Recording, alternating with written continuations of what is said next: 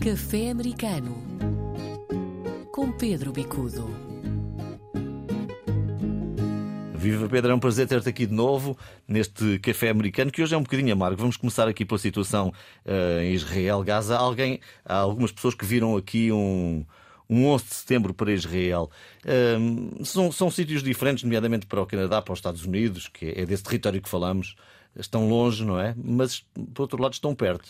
Bom, há aqui sem dúvida uma sensação de vizinhança até certo ponto.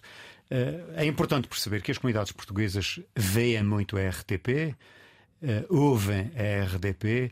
A proximidade em termos de, de, realidade construída tem muito a ver com aquilo que são uh, os grandes títulos da, comunicação social em português.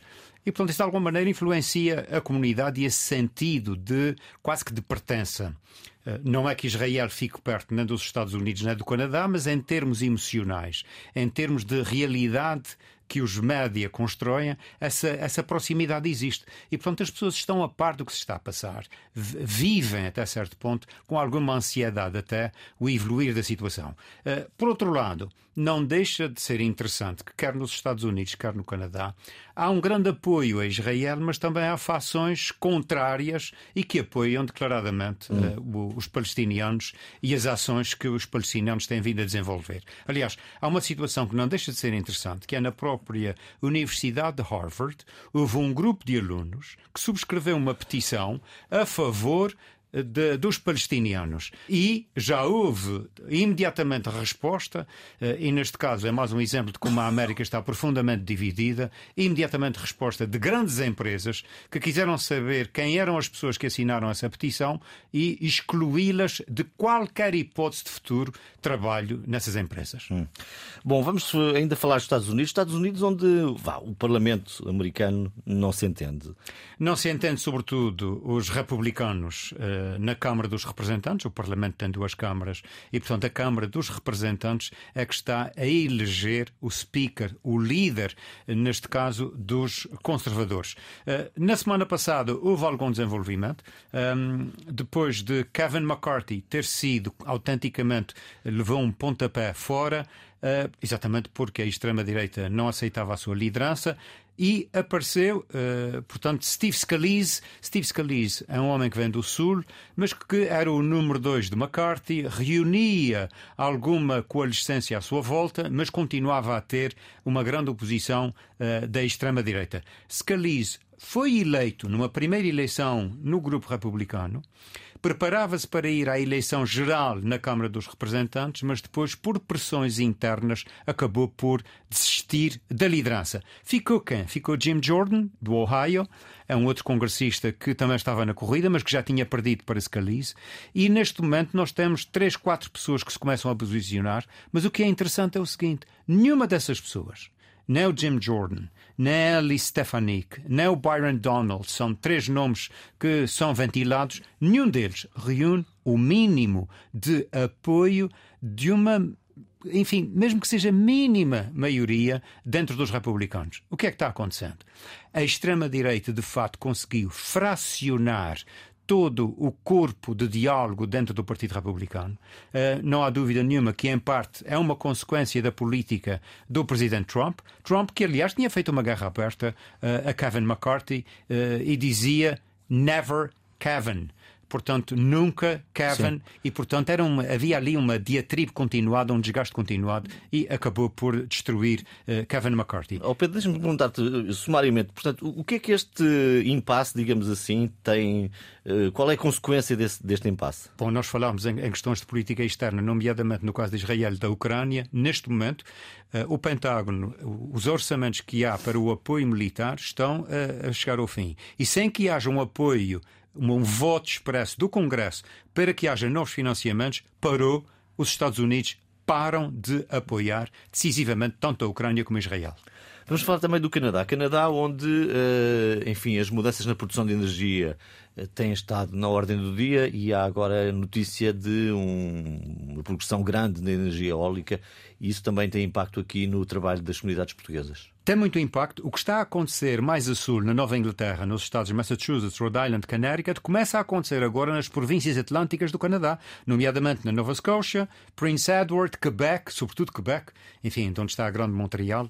Um, e, portanto, essas províncias atlânticas começam elas próprias a posicionar-se para replicar, basicamente, a instalação de grandes, uh, uh, portanto, uh, geradores eólicos e o Canadá, que neste momento está com 6,5% da produção de energia baseada na eólica quer passar para 30% em 2050. Bom, é um, é um salto significativo. A, a meio está um outro objetivo, eles querem chegar aos 20% em 2030, portanto, querem passar dos 6,5% para 20% e chegar a, aos, portanto, a um valor mais elevado um, em 2050. O que é que está a acontecer? Toda a área litoral, que até certo ponto estava relativamente deprimida do ponto de vista económico, começa aqui a uma autêntica injeção, digamos, a um balão de oxigênio para estas comunidades, porque significa milhões, eu diria até bilhões de dólares em investimento de infraestrutura, significa também um grande número de postos de trabalho do mais diversificado, desde apoio económico até mecânicos, até inclusivamente, enfim, na área da engenharia, na área inclusivamente do transporte marítimo, porque são de facto parques eólicos gigantescos no mar e que vão autenticamente revolucionar toda essa área litoral e vão de alguma maneira possibilitar muitos postos de trabalho para hum. portugueses. O resto do Canadá, falámos aqui há algumas semanas, suponho que antes do verão uh, necessita de mão de obra, não é? Fizeram um grande programa de de, para receber candidaturas de pessoas que querem ir para o Canadá. Correto. O Canadá tem uma política imigratória muito clara contrário daquilo que acontece com os Estados Unidos, que é uma indefinição muito grande.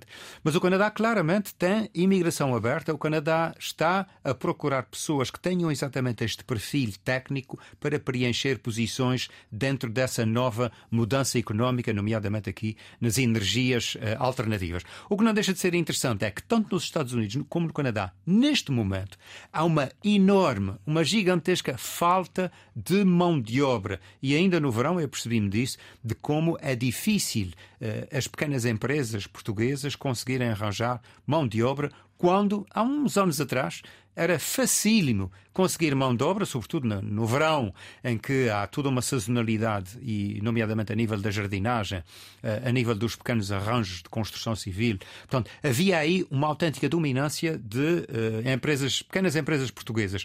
Este verão eu vi que há uma grande dificuldade em conseguir mão de obra e hum. as pessoas, neste momento, enfim, toda a economia está em mudança e o grande problema nomeadamente no, nas pequenas empresas luso-americanas, é a falta de mão de obra. Não, é, não, é, não acontece muito haver imigração dos Estados Unidos para o Canadá, desse, desse ponto de vista? Não é. Não, enfim, não é atrativo, não é fácil? Não, não. Bom, o fácil também não é. É tão difícil emigrar dos Estados Unidos para o Canadá ou do, do Canadá para os Estados Unidos quanto é de qualquer país da Europa para, uh, para a América. Bom, o que é que acontece? Há de facto, por vezes, alguma facilidade, mas o, os princípios de admissão, o processo legal, uh, é tudo exatamente da mesma forma. Eu tinha colegas canadianos uh, quando estava a fazer mestrado e eles eram autenticamente tratados como estrangeiros. Quer uhum. dizer, a ideia de que Canadá e Estados Unidos têm alguma proximidade é, é uma ideia de quem está longe, porque na prática, Canadá e Estados Unidos, do ponto de vista da burocracia, do ponto de vista de até do turismo, é, claro que há um turismo muito grande para um lado e para o outro, mas as pessoas são tratadas como estrangeiros. Quer dizer, não há é. qualquer tipo de, de, benevolência a esse nível. Assim, à distância, parecem uns primos um bocadinho estranhos, Estados Unidos e o Canadá. Mas enfim, vamos acabar o nosso café uh, em conjunto, Pedro, e voltamos na próxima semana. Um abraço para os nossos ouvintes. Um abraço abraço, até para a semana. Café Americano com Pedro Bicudo.